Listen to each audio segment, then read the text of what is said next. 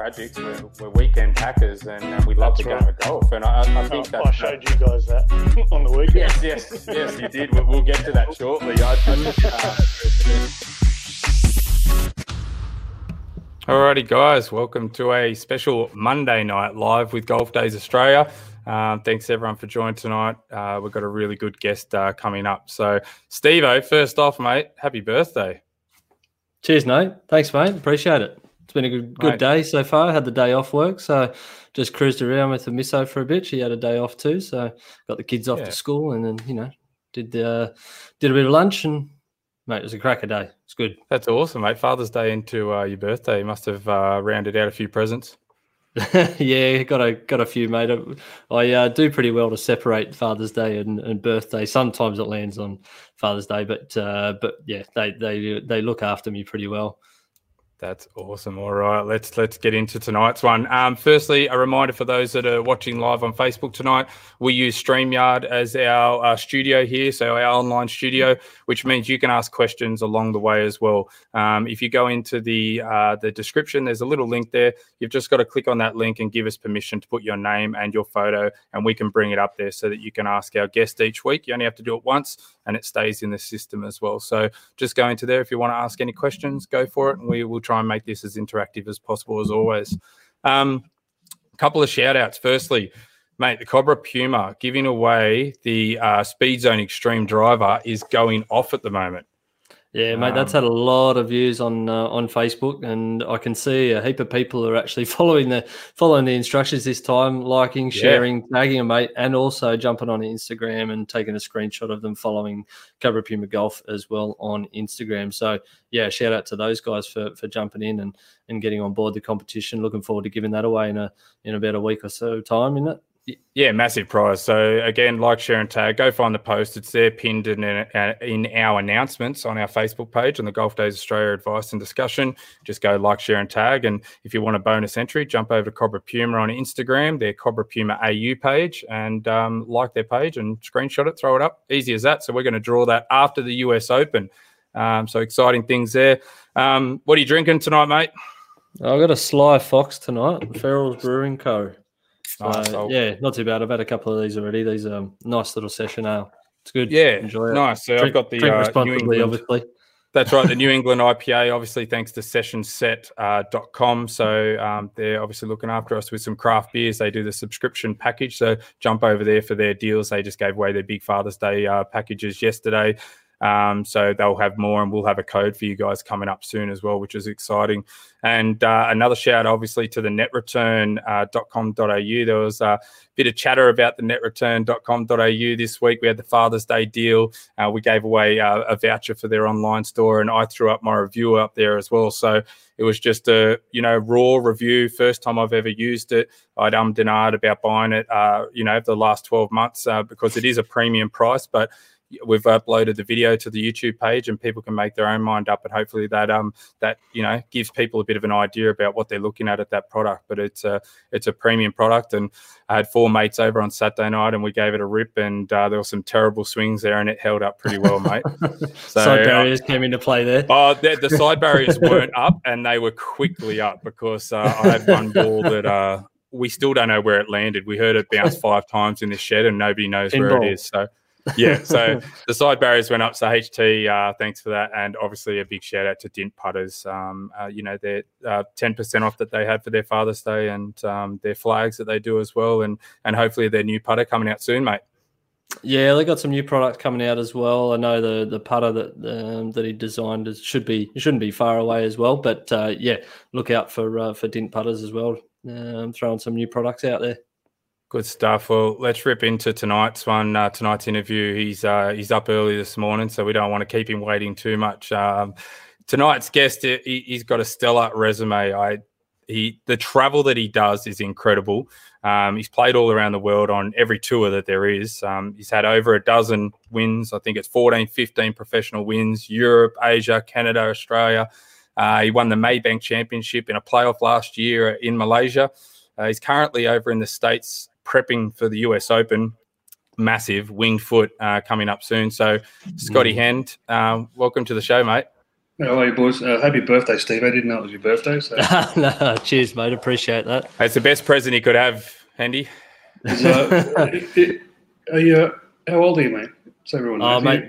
Oh, 36. 36. Uh, I'd say uh, birthdays are pretty good luck, mate. The more you have, the longer you live. So, Well, you just got to make sure you keep putting that stuff in there so you don't get too too old on the inside. Just make sure you keep up your, your alcohol consumption.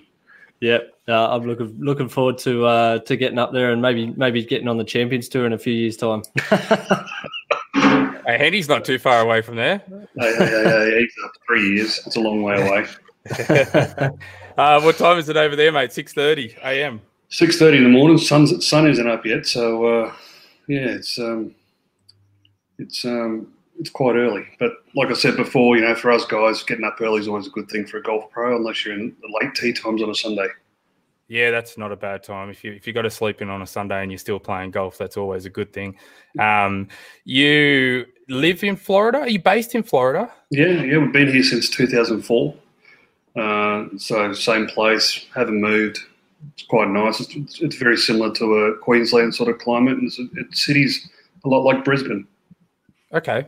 Yeah, because you came out of Nudgee, or you, you're a member of Yeah. Nudgee. Yeah, I still am, and uh, I'm a Queensland boy through and through. I've lived everywhere. I've lived in Wagga. I've lived in in uh, Melbourne. Lived in Northern Territory. So I've been all over the place. with My dad being in the Air Force, so you know, it's, I'm used to moving around. Yeah, well, yeah, you must be. You you've got to be the most travelled golfer out of Australia, haven't you? Well, yeah, there's a few guys now that are starting to get out and get around a bit. So it's, it's good to see guys are, well, we have to because the Australian tournament schedule is, is quite slim. So guys got to get out and travel more now. Yeah. And um, how many passport stamps you reckon you've got? Uh, well, I've got two passports, two Australian passports, and I keep ripping through them. I got a concurrent one which lasts four years, and usually smash through that in. Well, the visa situation now is good because a lot of electronic visas. But when we used to have to get the visa put in the passport, you'd uh, you'd get through the first passport in about uh, well eighteen months. So you keep turning them over. That's insane. That yeah, I, I don't know how you do it. So how do you deal with uh, jet lag? Uh, sleep when you're tired. Yeah. It's the old the old golfer's life is like having a pensioner kip every afternoon. You, you early tee time or you practice round, you come back, you have a little sleep in front of the TV in the hotel room for forty five minutes to an hour, and then you off you go again. And you got a few nice. platinum frequent flyer cards or what? Yeah, I got a few. I'm a, I'm a member of a couple of different airlines, but that doesn't seem to do any good anymore because uh, this is the way it is now. yeah, they make it harder and harder, don't they? Yeah. Um, obviously, we're going to, you know, talking US Open prep and everything else, and, and we're Yeah. going to get to that uh, later on. I don't want to jump in it too soon. Uh, first up, we've got a little bit of an ice breaking segment, mate. It's called the Quick Fire Par Five. So we've got five questions for you to reach the hole, all right? All right. Um, do you play in meters or yards? Meters. Seven iron carry distance, no wind. One seventy four. It's big. Uh, favorite movie? Top Gun. yes, I When's love the it. sequel come out? Sequel come out next year? I haven't seen it, but they everyone keeps telling on me it. it's awesome. Yeah, Yeah, yeah. Uh, first tee box. Uh, you're standing over the ball. What are you thinking? Uh, depends on what country I'm in. If I'm in India, I'm thinking don't shit myself. In other countries, I'm thinking about just trying to get a nice smooth swing on it. What are you going to be thinking at, at Winged Foot on that first hole? Uh, make sure you get it in the fairway because the- the green's three tier green. I think it's three tiers and it's usually super quick. So if you're not in the fairway, you're probably going to three putt. Yep. and um, how many hole in ones you had, mate? I think eight. Eight. get out of town. Yeah, Tour- so- tournament, tournament hole in ones, or they, or they I've just I've had everywhere and four, everywhere. four in a tournament and never. Well, the most I won for it was fifteen hundred bucks and never won a car. I'm not. A, I'm not A a car. Pete Senior guy or something. Never won a car. Oh, And I've, I've got a bonus question for you. How many double pars have you had? oh, plenty. There's usually at least one a year. At least one a year. I've got. A, I've actually got a letter from the double par. So we. He's got a letter that he wanted me to to read out to you. Yep. He said, uh, "Dear Mister Hend, or can I call you Hendy?" Sorry I cannot be there. Unfortunately, I'm in the middle of trying to broker my first official sponsorship deal. I can't say too much, but I do hear you like fast cars and BMW make really fast cars. Anyways, I digress. I just wanted to say thank you for all the love you have shown on my Insta. I know Nate was trying to get you to stir me up, but it has been awesome the way you have embraced your membership to the Double Par Club. I mean, backing it up in such quick succession shows dedication to the cause. So he goes, So don't take any crap from these two choppers interviewing you tonight. One owns white pants, for God's sake. Okay, I must dash. I think they need to know if I want the M5 or M7 included in the contract. Yours in golf, double par. well, I, I, had I had the message the other day. He said, if you get one more this year, I've got a signed ball. I said, well, box it up, mate, because it's definitely coming.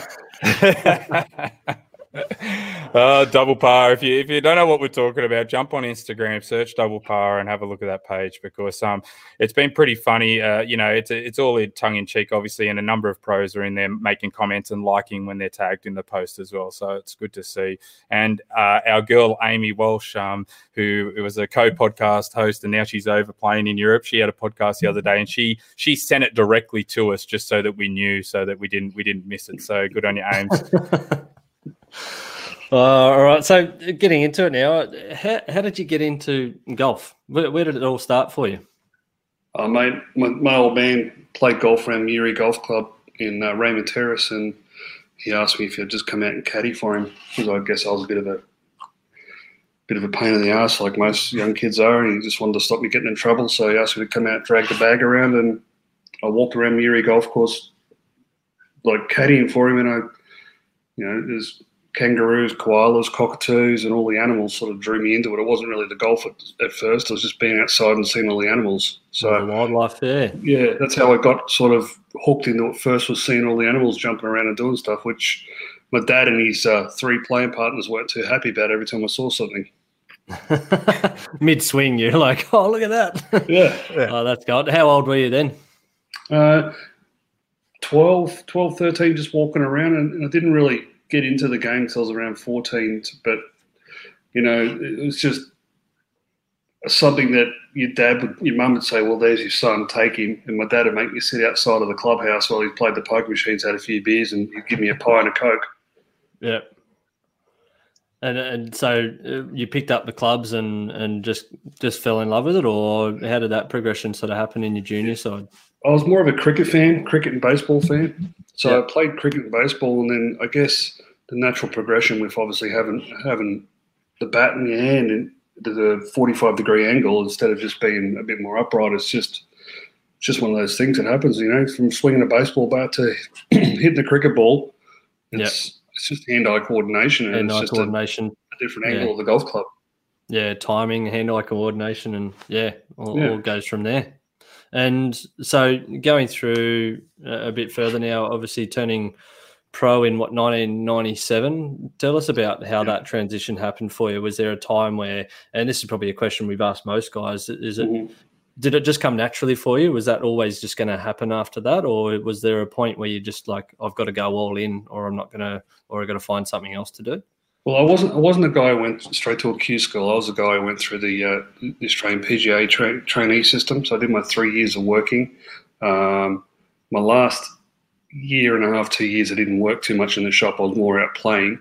So I started doing the traineeship. Wanted to get some sort of credentials behind me just in case you get injured or something doesn't work out with the golf. And I got an Australian tour card given to me through being the top five Australian trainees in Australia in my third year, and then I just went and played the Australian tour, and yeah. you know, it's just been just a bit of drive and wanting to do it from then. Yeah, and you, have had a couple of wins early on in the South Australian PGA and um, and the Toyota Southern Classic. Uh, mm-hmm. Then 2002 Vic Open, um, or the Canadian version. The Canadian uh, version, yeah, and yeah. and the the Queensland Open.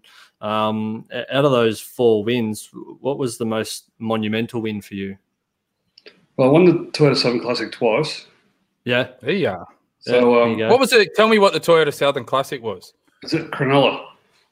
Okay. Down at Shark Park there, and yep. it's just a, just a, a, like a Von Nida tour event.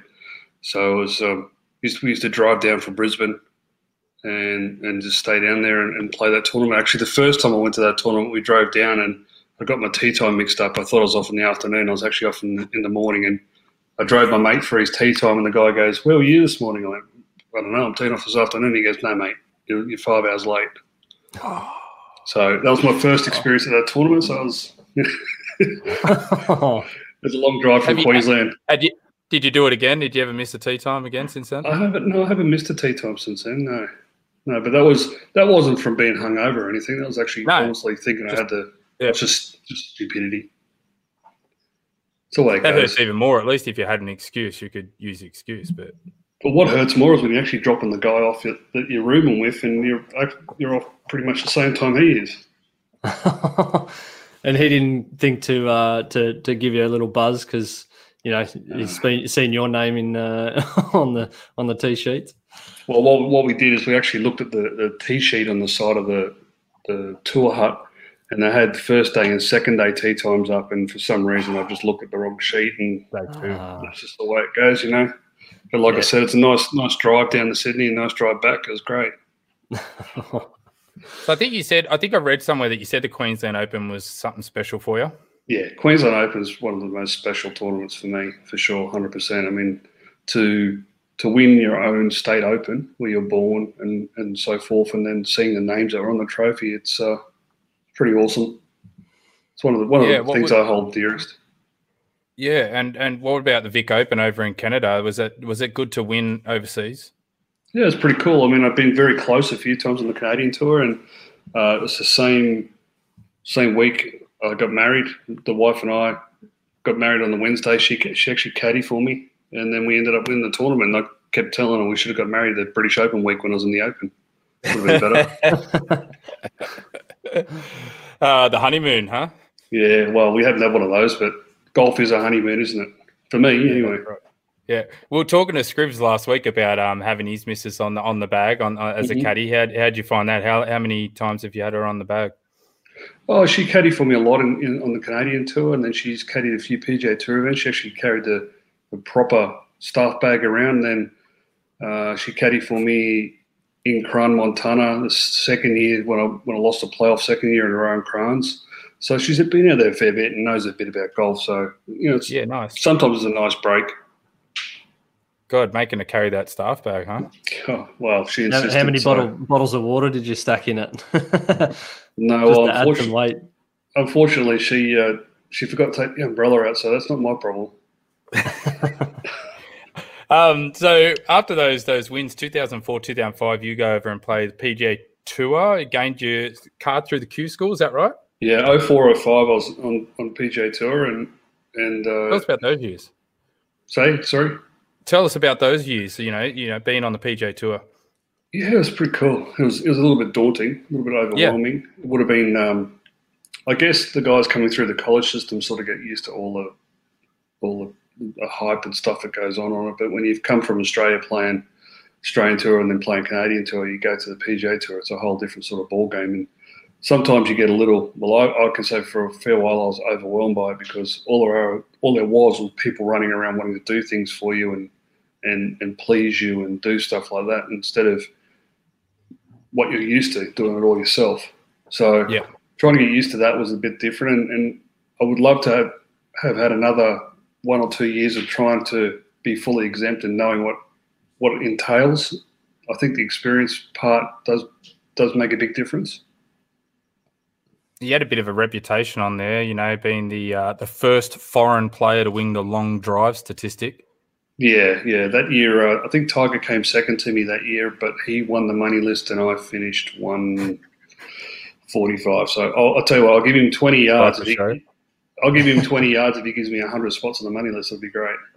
yeah, yeah, yeah. You take that. Um, did the Yanks Yanks didn't like you uh, hitting it that far, or what? Was there a bit of you know? No, no, there's none of that, mate.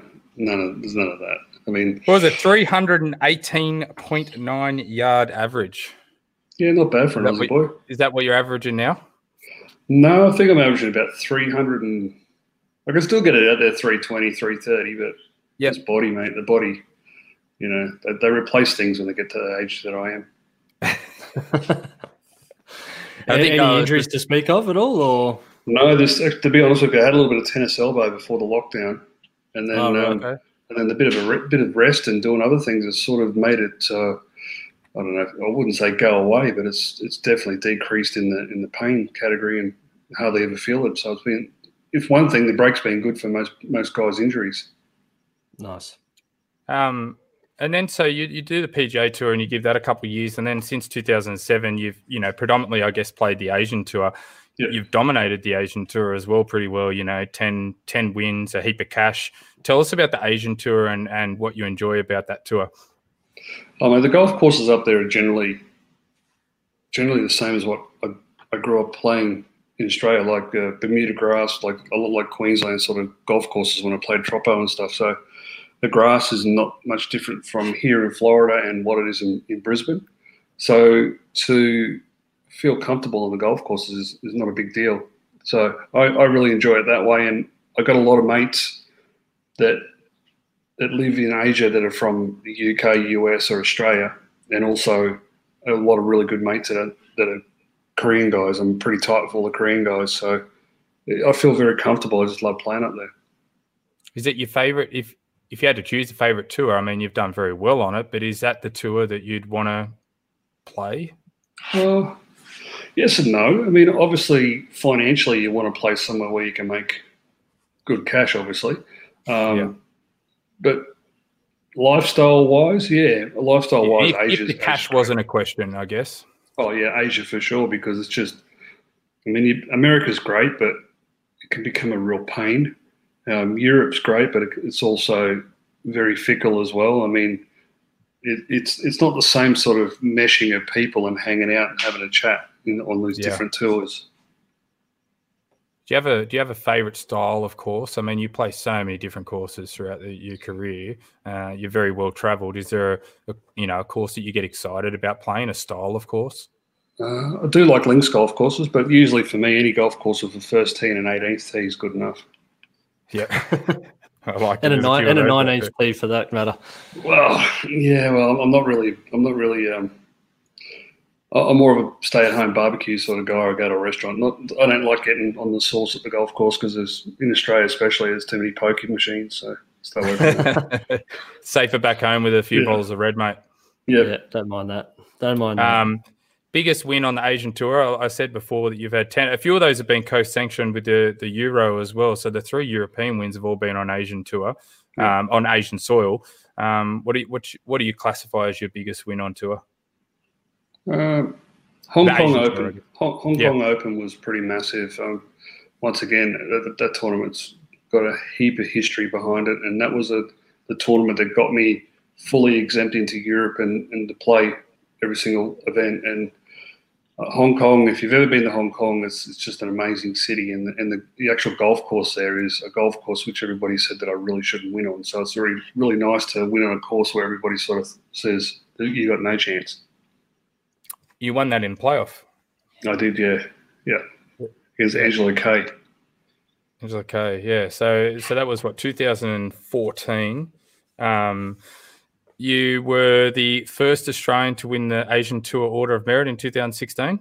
Yep, yeah. That was um, another great year. I mean, obviously, I, there's not much I can say that's that's that's bad about what's gone, what's happened for me in Asia because Yeah, I've been very fortunate and and, and I've uh, managed to live up to some of the potential that I actually have, which has been which is not quite what I did when I came to the US. Do you do you get recognised a bit over there? Not really. No, Just another. I'm just another white guy, mate, just walking Just around. another foreigner walking Yeah, around. that's the way Yeah. it is. I mean, look at look at Brendan Jones. He's he's up there killing it in Japan for years and years and years, and he just loves it because he can go up there and play his golf and then and then just do his have his life. You know, it's not we're, we're not like a we're not like a, a US tour pro. It's, Yeah, it's yeah, just totally different. You know, we, and, and in the end, we're just golfers. We just walk Yeah. around. We just we do everything else, mate. We, we sleep, we eat, we go to the toilet, whatever. You know. The fanfare's not over the top like it is in the US, obviously. No, I mean, uh, I would love to be Tiger Woods, but then I wouldn't want to be. yeah, Yeah. Yeah, I suppose we, we, we hear a fair bit about, you know, he's, he gets like a two shot advantage when he's got the crowd with him and it just like mobbing mobbing that fairway and as he won his his comeback win last year, that, that that would just be absolutely surreal. But obviously it's a little bit different over in um, and the Asian tour, that, that doesn't really happen, and you can go go down the supermarket and get your get your groceries yeah. and come back home with it without an issue. Yeah, Have I you think ever been paired up with him? No, never never played with Tiger, which is unfortunate because I never played well enough to be paired with him. every tournament I played that he was in, if you weren't in the last well, when he was at his prime, if he weren't in the last three groups right. on the weekend, you wouldn't be paired with him because he was always every. And he only used to play what fifteen times a year. Mm. So he was always in the last couple of groups all the time. Yeah. Yeah, I think I saw it was a Joel Dahmen or whatever got the shits the other week because Cam Smith made a birdie, I think, on the last to mean that those two were paired instead of him being paired with Tiger again. So, he, you know, he tweeted that out and had a go at Cam and tagged him in there, which is brilliant. Talking about Twitter, mate, you you don't mind a bit of social media. You love a bit of Twitter. It keeps you entertained. Oh, yeah, man. I love voicing my opinion and, and, and pretty much getting people upset. It's what you should be doing on Twitter, isn't it? It's pretty easy to do, isn't it? A, it oh. can be a oh. pretty pretty heavy place. Tell you what, mate, every, everyone's an expert on everything. It's fantastic. I think uh, double par's getting a bit of bit of that a bit of curry out, out of that when uh, Bryson DeChambeau blocked him on uh, Instagram. That was yeah, funny. that happened pretty quick. I mean, I, I, just got I got blocked. I got blocked yesterday by a guy just because I said that um, the the twenty eight hundred dollar mandatory charge for people coming back to Australia was a bit of a joke. People yeah, are, people are, people are revving it up on me, so I'm like, well, I'm an, I'm an Aussie citizen. I may live here in America, but I'm entitled to to voice an opinion as well. you say that c c word at the moment, and you get everyone fired up either way. So cash, cash, cash, COVID. Oh, I thought, I thought you were cash. um, you unfortunately lost the, the European Masters in in back to back years. You know, 2016 yes. and 2017 to to Alex Noren and, and Matt Fitzpatrick. Um, you've had a what a 50-50 playoff record with two wins, two losses. Um, for the amateur golfer, we, we, have no idea how intense a playoff must be. Mm. Take take us through what what goes on, you know, during a playoff or leading up to a playoff, and and how you handle that um, that time, maybe just before teeing off. Mate, it's like playing your your, your, your great match play championship at your home course, and you're on the first tee, and pretty much if you lose the first hole, you lost the match. Yeah, mm. it's as simple as as simple as that. That's that's how you can put it. And and to be in a playoff, you know you played well, and you you you sometimes look back at the, the 72 holes you played before, and you think, well, if I just could just save one, just one, one shot, yeah, just one shot. You're playing then, over your head constantly. well, and and then when I lost to to those guys in Crans, um, Alex Holder long putt as he always does because that's just what Alex does. But yeah. then I had I had Matt, Fitz, Matt Fitzpatrick right there on the skewer, and I had a four footer to win. And for some reason, I just misread it. I actually hit the putt exactly where I wanted to hit it, and it went right to left instead of left to right because it was on like a little bit of a, a crown ridge. Yeah. And and that one sort of got to me more than any other loss because I had it right there, and I, I was the one who made the mistake, and that's that was that was a tough one to get over. Yeah, yeah, I guess it's different if you get beaten in a playoff mm. by by someone that's played better than you. But I guess when you look back at that, that must hurt just as yeah. much. Um, you, well, you said that there's only one of those playoffs went past the first hole, and that was it against Fitzpatrick. The others all ended on the first hole. Yeah, yeah. Well, when I got to the one last year at the Maybank, I went, well, I've just lost two in a row, so third time lucky is how I looked at it. Yeah, yeah. Got to be positive. Some you got to be positive somehow, and I mean I know when you get there on the tee, it's it's what happens there, and, and whatever happened before, it doesn't matter. Yeah. And yeah, you've obviously been well accomplished here. You must have a few stories on uh, on life on tour. What's the best thing you've actually seen on a golf course? Here we go. Uh, oh, Aside from your eight aces. like, I've seen I've seen plenty of things on a golf course, and I've heard plenty of stories, and, and some of them some on and off stories can't be told. Um, other other stories a bit like you know guys in India having to having to tear towels in half and run off into the trees and yeah and and and the rule in India is if you ever go in the trees, never pick up a glove or a towel. Oh, oh. Well, well, that brings me. We've got a we've got a fan question here. Uh, Andrew Dalgans, what's the go-to curry in India? Oh Jesus, mate! I'd usually try and do the vegetarian curries. Just, yep. just vegetarian curries. Well, obviously, if you get the meat curries, you don't know if it's been cooked or how long the meat's been there for or whatever. So we, we have a lot of vegetarian curries, have a lot of dal and Yep. and, and naan bread. It's all good. Yeah. Indian. Um, have you 2020. ever, Sorry, yeah, ever go, chucked mate. a club Have I ever chucked a club? on pro on tour? Like, have we done a Terry Pilkadaris and launched one into the trees and had it caught on camera and then went viral? Oh, I've never had it caught on camera. I'm, I'm, So I'm a little. I got a little bit more nous than that. I'm a little bit, you know. I'm- I like Um, your reaction then to like, have I ever chucked a club? Yeah, I was going to say. I, I, I was trying to think. Is it, are you trying to talk about one or a hundred? I mean, I played practice rounds with um, with with Muzza and uh, Jake McLeod and a few of the boys in Europe just the other week. And in the practice rounds, Yeah. I was sling, I was slinging a few around the practice rounds because uh, if you get caught snapping a club, having an indiscretion in, in Europe is like five hundred pound fine. So I'd like to Yeah. spend my five hundred pound on wine and not paying for throwing a club. And So if you're going to break one, if you're going to break one, you you just do it really quick and where people can't see it. yeah. How's, And how's you've that at the moment? You obviously mentioned go. No, I was going to say you've you've obviously thrown enough. I'm, I'm assuming you've learnt to throw them forward, so you don't have to walk back to get it. Well, like I, like I said to, to, to Marcus Fraser, I said, you know, we've got to teach these young guys how to throw a club. You've got to give it the sidearm. You can't give it the over the top because the over, over the top, you've got a chance of the rotator cuff being injured. So you've got to give it the, the side sling, which is more involves more forearm and wrist. You don't bring the shoulder into it. And there's less chance with the side sling of it actually coming out a late release and going left.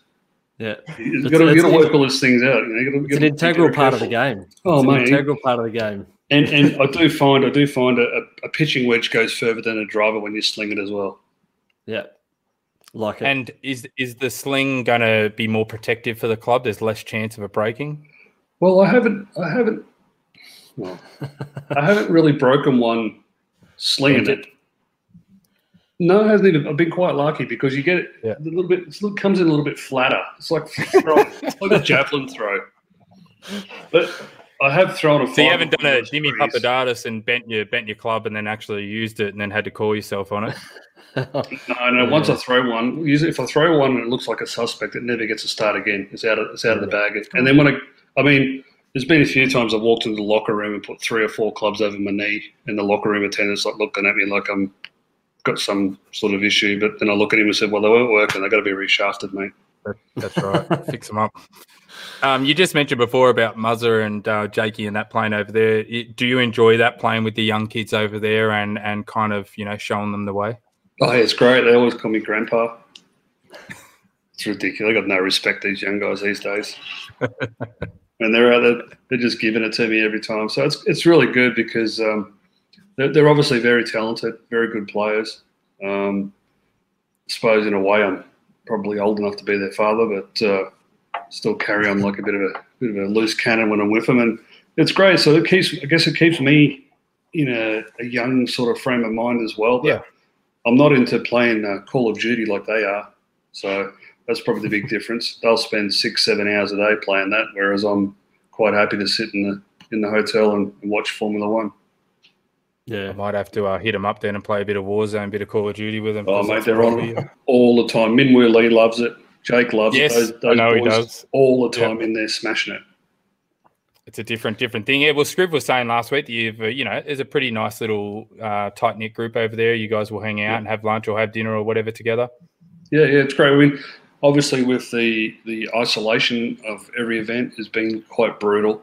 Um, the first week, you could only have breakfast, lunch, and dinner with with your caddy, and then they brought it to we could have a group of four, but for for you couldn't all sit at the one table. You still had to sit at a table of two, so you had to inter, interchange. It was like a swingers dinner party.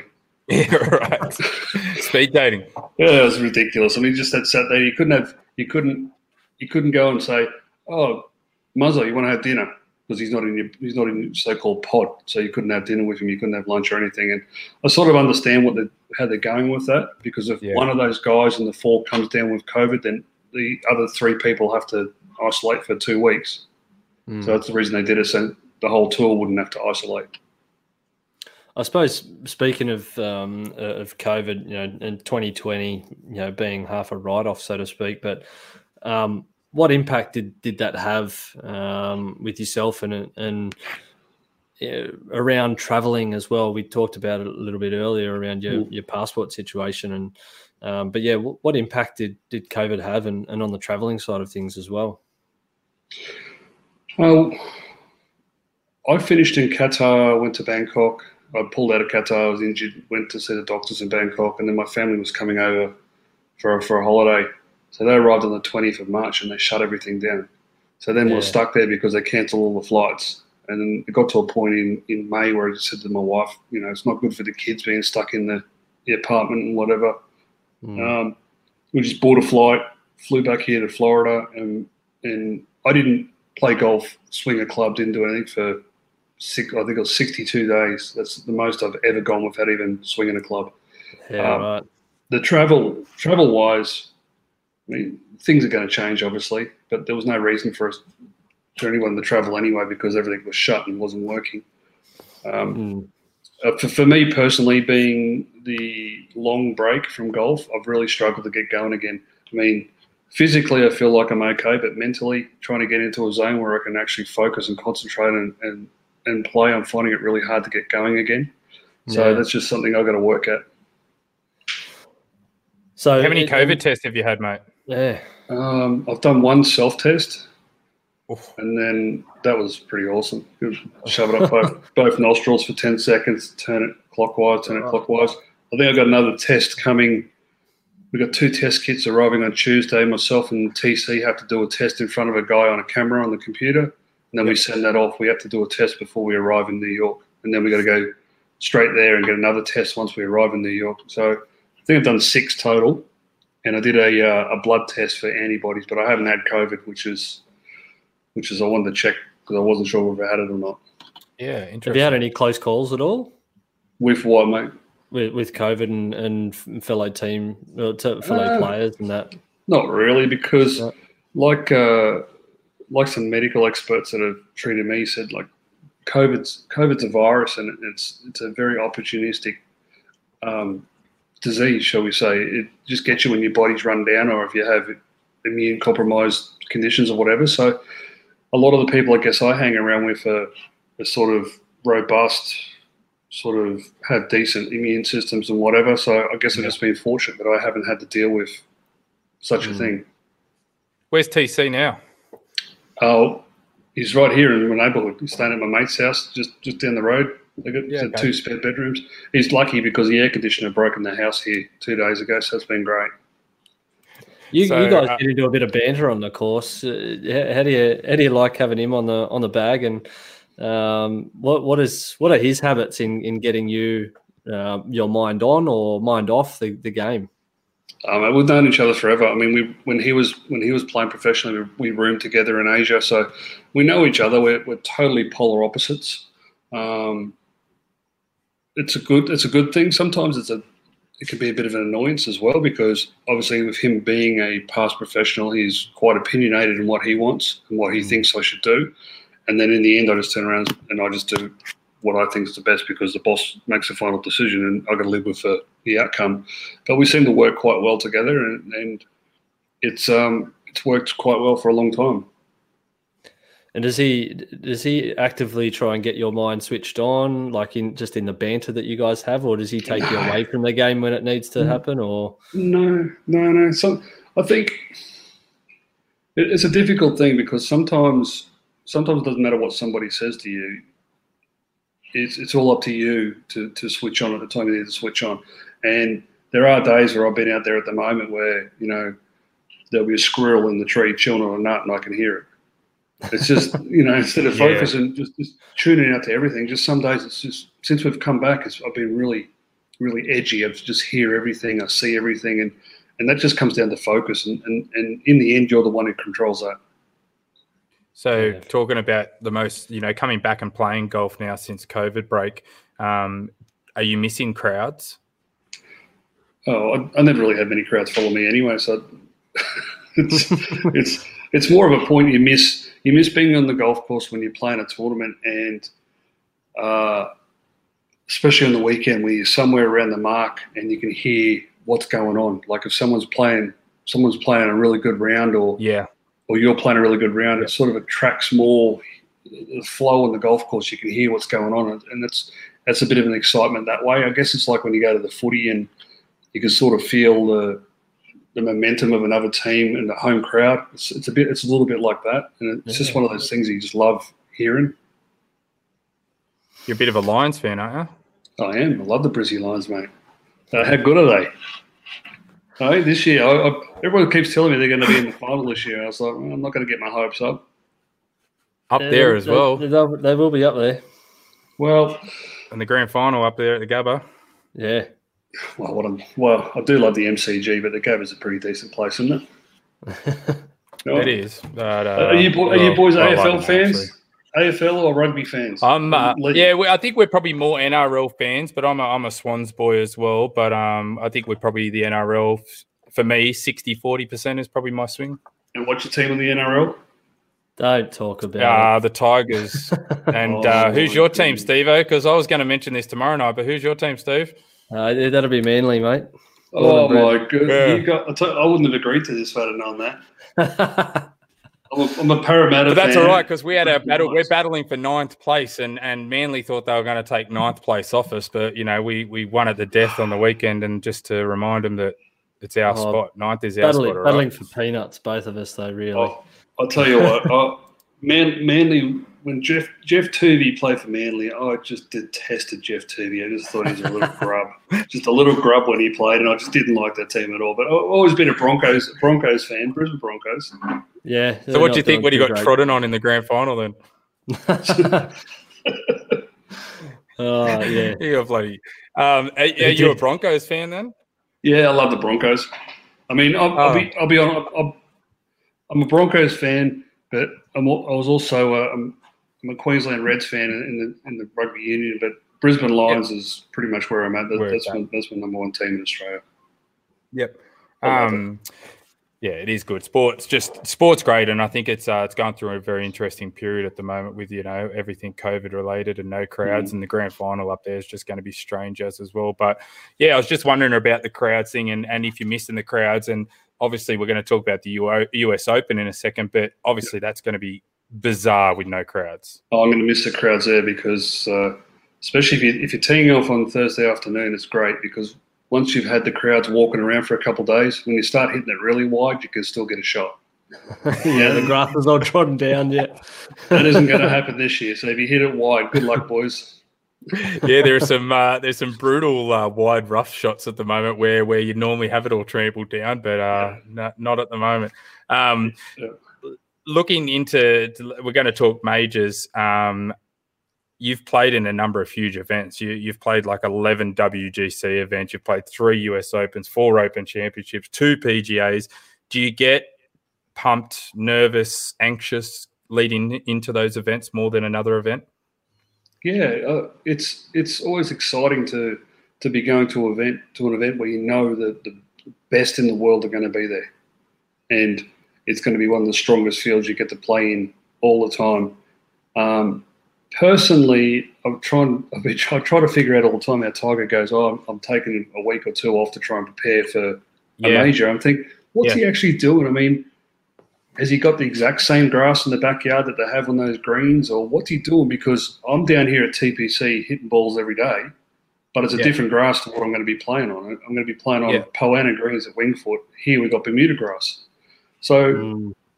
I'm, it always it's always made me wonder what these top guys are doing to try and prepare for these majors because obviously it's worked for Tiger because he's got a couple in the bag it'd be it'd be really cool to find out later on, I guess, what his preparation looked like going yeah. into it. And yeah. we're going to talk about your preparation in a, in a second. I just there was one one major there that we're missing off the off the list, the Masters. Yeah, I wish. How bad do you want the Masters start? I'd love to. I mean, I think it was was it two or three years ago. I finished 59th on the on the world golf ranking, and Hong Kong. I think Hong Kong was one of the last events of the year for me to try and get to 50 in the world. I finished 59, and it was like, oh man, I missed the Masters, and I, I don't think I'm ever going to get there unless I manage to win a tournament somehow and get the exemption into the tournament. But uh, that would that'd be an awesome place to, to go and play. Um, if I was asked which one I want to win the most, I'd still have to say the Open Championship. Yeah. But Yeah. uh, the play in the Masters would just be fantastic. It, it, it'd be an awesome, awesome privilege. Um, have you played Augusta? Never. I was invited to play there with uh, some guys from California. They're, they'd take a group of 11, 12 guys over and they'd go and play. A few of them members. Back in 2004, they said, Do you want to come and play? I went, "Oh, I'm not going to play there. I'm only going to play there if I get in the tournament. Like, bit of a mistake, I guess. Probably should have gone for the game. um, tell us about, I, I guess, you know, uh, when we talk about your history in the Open and you know US Cham- US Open, Open Championship, PGAs, what stands out to you when you think back about? Is there anything that stands out um, to you when you think about major history and and how you've gone in the past? Uh, how poorly I've played stands out.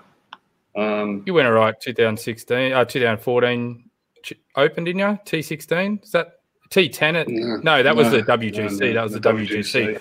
Yeah, Um, tied 42, tied 32, US Open. I think my best finish is maybe a tie 32 at Winged Foot 2006. Um, Okay. I think if I look back on my, my major appearances, I, I would say if I had to rank it out of one to ten in performance, I'd probably give it about a three, which is which is a little disappointing because I think I'm a I owe it to myself. I'm a bit I'm a better golfer than than the scores that I've shot in those tournaments, and I don't know what it is. Maybe maybe I get there and try too hard, thinking I've got to do something different rather than just playing golf how you play golf. Um, it's it's fr- it's a frustrating thing, and not playing in say three or four of them a year is is also a bit of a disadvantage because the guys that play three or four times a year, they it's you, you watch them they they're obviously very good golfers, but they seem to be more relaxed and know what's going on and what to expect. Hmm. So, how do we feel going into to next week's US Open? Then you've had a bit of an up and down prep going into it. How do we feel? Oh, I feel I feel pretty pretty honoured and pretty lucky to be in the field. I mean, I wouldn't have been in the field unless I had qualified this year through the, the qualifier in Europe or here in the US. Uh, COVID has actually presented an opportunity for me to actually get a game in there from Mm. being off a money list on another another tour. So I'm very lucky to get a start. Uh, I'm looking forward to it. Whether we have crowds or not, I'm really looking forward to it because it's it's a great golf course, and I know it's just going to be brutal and and we are going to get upset with ourselves because we're going to make silly bogeys. But that's that's what's awesome about it. Well, tell us about tell us about the course. What what uh what should we be looking for as viewers? I guess like what what are things? I mean, the US Open's known for them, you know, pushing the limit on the golf Mhm. course. Yeah. Uh, what are you expecting? You know, going into Winged Foot. Well, after watching the PGA Tour the last couple of weeks in the playoffs and seeing how quick some of the greens were, um, Yeah. and, and I've seen some clips from Winged Foot where guys have gone out and had a practice round. I'm expecting really firm greens and super quick greens, unless unless they get a lot of rain in the next week or so. So I'm looking I'm looking to see greens that are super quick, super firm, and and rough that's just mega juicy. Just I reckon you might be just chopping it out a little bit like they did at, at Oakmont when they played Oakmont Yep. a couple of years ago. I don't think it's going to be knee high, but I think the ball's going to be disappearing into the rough. And if you hit it in the rough and you got 180 to the, between 150 to 180 to the green, you may not be able to get it near the green. Hmm. What's the weather looking like leading into it? I'll be honest with you, I haven't even looked. No, I mean, Is- uh, it's just if I give you a forecast, it's just a forecast. It doesn't mean it's going to be that. So I'm the Yeah. sort of guy who wakes up in the morning, looks outside, and goes, "Oh, yeah, it might rain today. I better put the wets on." Yeah, We've I've got, got a a, question um, here from um, Michael yeah. John. Um, he, he didn't give the permission, but we can still bring his his, um, his question up. Yeah. Says, what is your prep uh, the fortnight before the US Open? Is it hitting balls or playing on the course to get a feel? And and that's what I'll, I'll tell. Take me through the preparation. What's it look like going into a US Open next week? Well, right this very minute, if I was to tell you my preparation on the range you've ever seen, I had 14 drivers around my golf bag the other day, and I was hitting, I was going through test. Nope, that one's bad. This one's okay, and I was narrowing it down. I narrowed it down to one driver. I've just pulled two more out of the cupboard to take down today. Uh, I've been driving it less than poor. I've Mhm. got Yeah, right. three putters, three putters in my bag that I've been trying to trying to get going. I mean, this whole the whole break with COVID. I mean, I was driving it extremely bad before COVID came, and luckily for me, I did get to have a break. Otherwise, I'd probably only have a three wood in the bag right now. He'd be snapping them. oh, mate, it's, it's horrendous. I mean, I know people see you drive a golf ball and go, oh, that's great. But when you're standing up on a golf course where the fairway's 16 yards wide and you've got rough on the left and rough on the right or water or whatever, mm. you want to know whether you're going to be able to start it down the left and it's either going to go straight or fade, or start it down the right and it's either going to go straight or draw. You don't want to be aiming down the middle and go, is it going to go this way? Yeah. So I'm just back to trying to find a driver where I know the consistent shape. I mean, obviously we're human; we're not going to have a great swing all the time, but when you put a consistent swing on it, you want to see the ball falling the same way. So you said there's 14 drivers you've got around you. Are, are, they all the same model and then different specs within that model, or have you got multiple different models? How, how does that work? Same shaft, but I went TaylorMade, Titleist, Ping, Callaway. Just trying to. I'm not contracted. Yeah, I'm not. I'm, not con- I'm not contracted. So, so I I ask I ask for a driver, or they give me a driver, and if I don't like it, I give it back to them. So okay. I'm not running down the cash converters and making 50 bucks on a driver. I'm not, I'm not that desperate as yet, but yeah, it could come that way soon. and the and the putters, what's what's uh, the deal with the putters?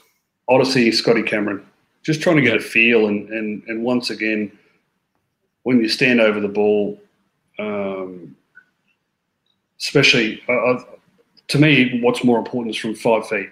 So if I'm yeah. if I'm 60 feet away from the hole, if I feel like I'm confident over five footers, then it makes a 60 footer a lot easier.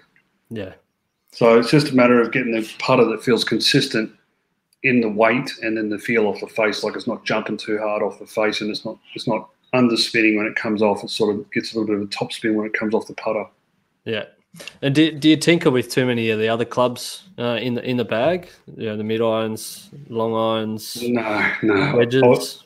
I've, I've used the same Titleist 714 MB blades for, for ages.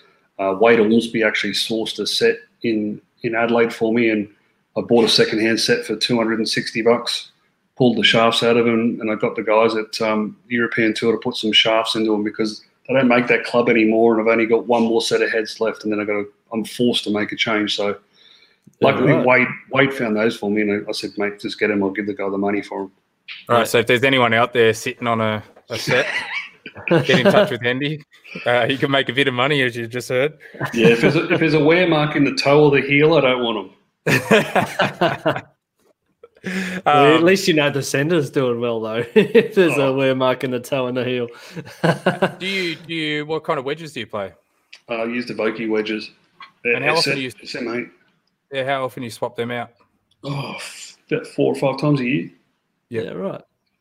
Especially okay. if we play if we play a lot of tournaments in Asia, you, you change out even more because of the the composition of the ground. I mean, it's so gravelly and, and it wears the clubs clubs down a lot quicker. Right. Yeah, gotcha. So we're, so we're working out our clubs at the moment. Mm-hmm. Then what do we do? When do we head up to New York? Well, we're flying up on Sunday. So we'll fly up on Sunday. We'll we'll grab our.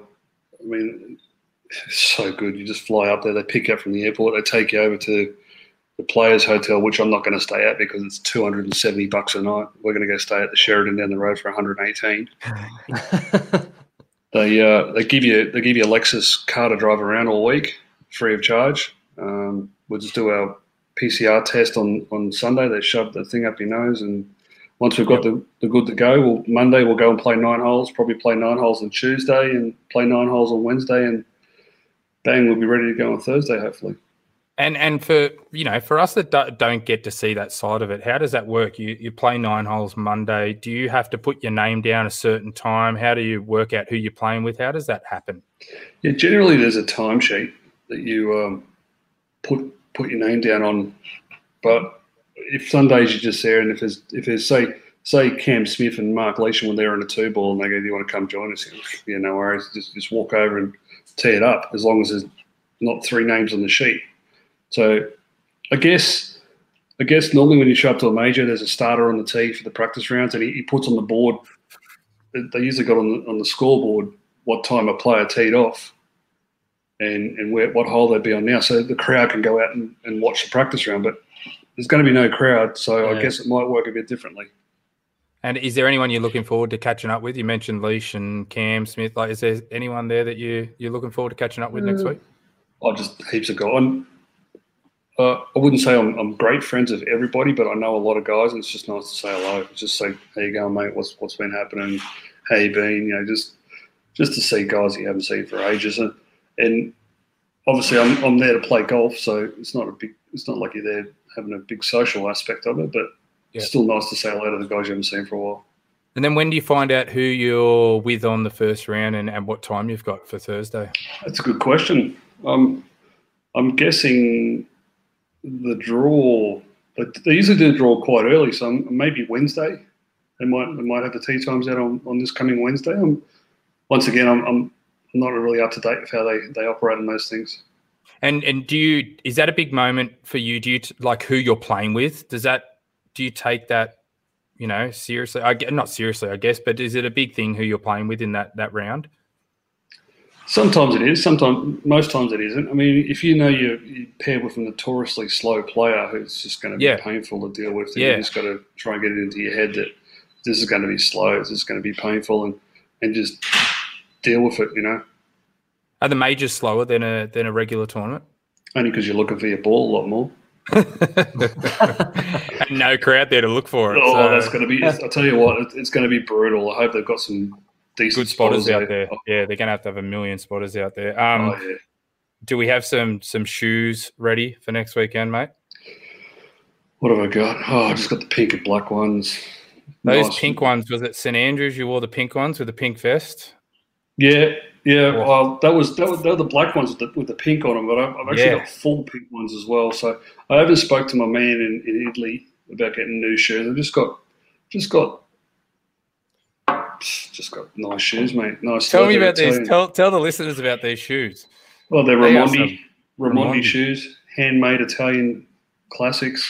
They're like the old FootJoy Classic. They've got the leather sole, and then he puts rubber on them as well. So leather and rubber, and they're fully handmade leather. So he measured my foot. So he just goes, "Do you like this this pair?" I said, "It's great." He goes, "I'll send them to you." So you know, I'm here in Florida, and three pairs of shoes show up. Put them on down the range, practice, bang, we're away.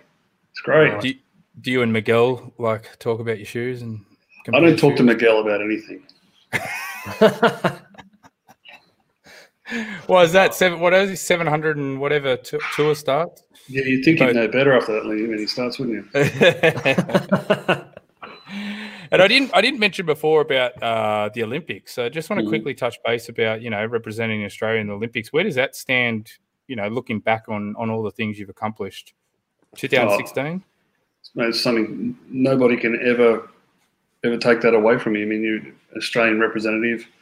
There's nothing better than representing your country, especially being representative at the Olympics. I mean, it's a great honour, and it's something that, that that's going to, you know, be in my memories forever. was was unbelievable. With Finchy being the, the, the captain of the team and being there with Fraze, and then having my brother-in-law caddy for me, and then having Jason Fraser's mate caddy for him. It was, it was, just a great time. We had a great, it was a great effort. It was awesome. Fraser played fantastically. I, I had a double par at the Olympics as well, so it was, it's uh, been, it's been great. Mm. that was Rio. What did you think of Rio? We didn't go out much, mate, because there's yeah. They, they advised us because of the security issues to to stay where you were and, and just do what you did. So we flew in late. We flew out straight afterwards, and we didn't really do do much of the sightseeing sort of stuff. But we didn't have any issues, and it, I, I, had a great time. It was it was awesome to go to the to the village, and Fraser and I walked into the gym area where all the where, where the athletes were working out. Yeah, we both yeah, looked yeah. at each other and went, uh, "No, it's not for us." a little bit out of place, mate. Oh, it was. There's, there's some, some specimens, absolute, yeah, absolute specimens in that in that gym. Did you? Um, I mean, they talk about. Do you think golf deserves a spot at the Olympics? Uh, uh, you know, it's a tough one because if tennis is there, why shouldn't golf be there? You know, and if and if golf is there, why shouldn't ten pin bowling be there? Yeah, it's sort of one of those things because, um, I mean, at the time when they first came out and said golf is going to be in the Olympics, I sat there and went, well, really, us guys as professional golfers, should we be involved? Shouldn't it be the top amateurs in the world Amateurs, yeah. doing it? it, it it's a debate. It's always current, and people arguing about it. So I don't think it's ever going to change. People are going to keep saying, you know, this shouldn't be this and this should be that. But in saying that, I was fortunate enough to be one of the guys that was there doing it, Yeah. and, and, Yeah. and I didn't have control over that. Yeah. Amazing experience. And what's what's plans for the rest of 2020, mate? What's happening for the rest of this year? Oh, well, Well, once he wins the US Open, Yeah, oh, that, everything that'll, changes. that'll change a few things. I already told Allsby. I said, I said, if I win the US Open, he'll be the second person I call, and then he won't see me for about three months because I will be absolutely hammered. you do a Dusty Martin and just uh, just go missing, leave the car at the MCG for four Oh, months or whatever. Mate, I'll tell you, I will. I'll be. You won't see me. I'll be done. I'll be, people will be leaving messages. Can we get an interview? Sorry, mate. Yeah. Sorry, I, I can't even. I- I'll have to get someone else to read the message on the phone. I'll be that that out of it. Come on, mate, you'll be back- you'll be back on here in a couple of weeks. that's Yeah, Mate, I might even go to Vegas and do a Dustin Johnson. that's it. it. We'll meet you over there. And So, yeah, what does- uh, yeah, I was just, just going to say what. So outside of rest of 2020, what what are the aspirations for you? Where where do you want to where do you want to sort of end, end up in terms of you know, is Asia, the Asian tour where you where you want to keep going or you know, Oh, mate, I head want to over play. to the US? I want to play Europe. Is I mean, like like we said before, way earlier. I've got three years until I'm 50. Um, I'd love to play in Europe until I'm well into my 50s. If I'm obviously good enough and producing decent sort of scores. Uh, Asia is always going to be there for me because I'm, I'm second career money list, so I'll get a start. Uh, for the for the remainder of this year, we've got to wait and see what the European tour does in, in, in the schedule. It's quite difficult at the moment because they want to go and play in places, but all these restrictions for COVID and so forth sort of makes it a lot difficult. So uh, we'll just see. We'll just see how it goes. I can I can only do what the European tour says and and, and see what's happening with that. Yeah, Yeah. awesome, mate. Thank you. Um, anything else, Steve? Did you have anything to add? Or No, I was going to say there's a bit of housekeeping going on in the background there for you. Yeah. Hey, stop cleaning. Hey, look, I'll talk to the missus. Hey, if you're going to sweep stuff, go and vacuum as well, will you? Got some washing in there too. They're white. Well, there's our Ah. promo clip, Steve. uh, all good, mate. Yeah, I think Nate was going to wrap up in terms of Yeah, thanking mate. You. for- yeah, I can't thank on. you enough Oh. for jumping on. I mean, you know, Oh. a couple of weeks out from US Open, and She's you know, just walked early in morning. Sorry, sorry, she just walked in here with a broom. It looks like when you ride. I know you're outside, but these boys are hearing all this. Come on, this is professional. That's right. There's no mucking around here. Semi bloody, semi bloody professional. We've got some questions for her in a sec. She could jump on. Uh, we'll talk about that staff bag you made her carry.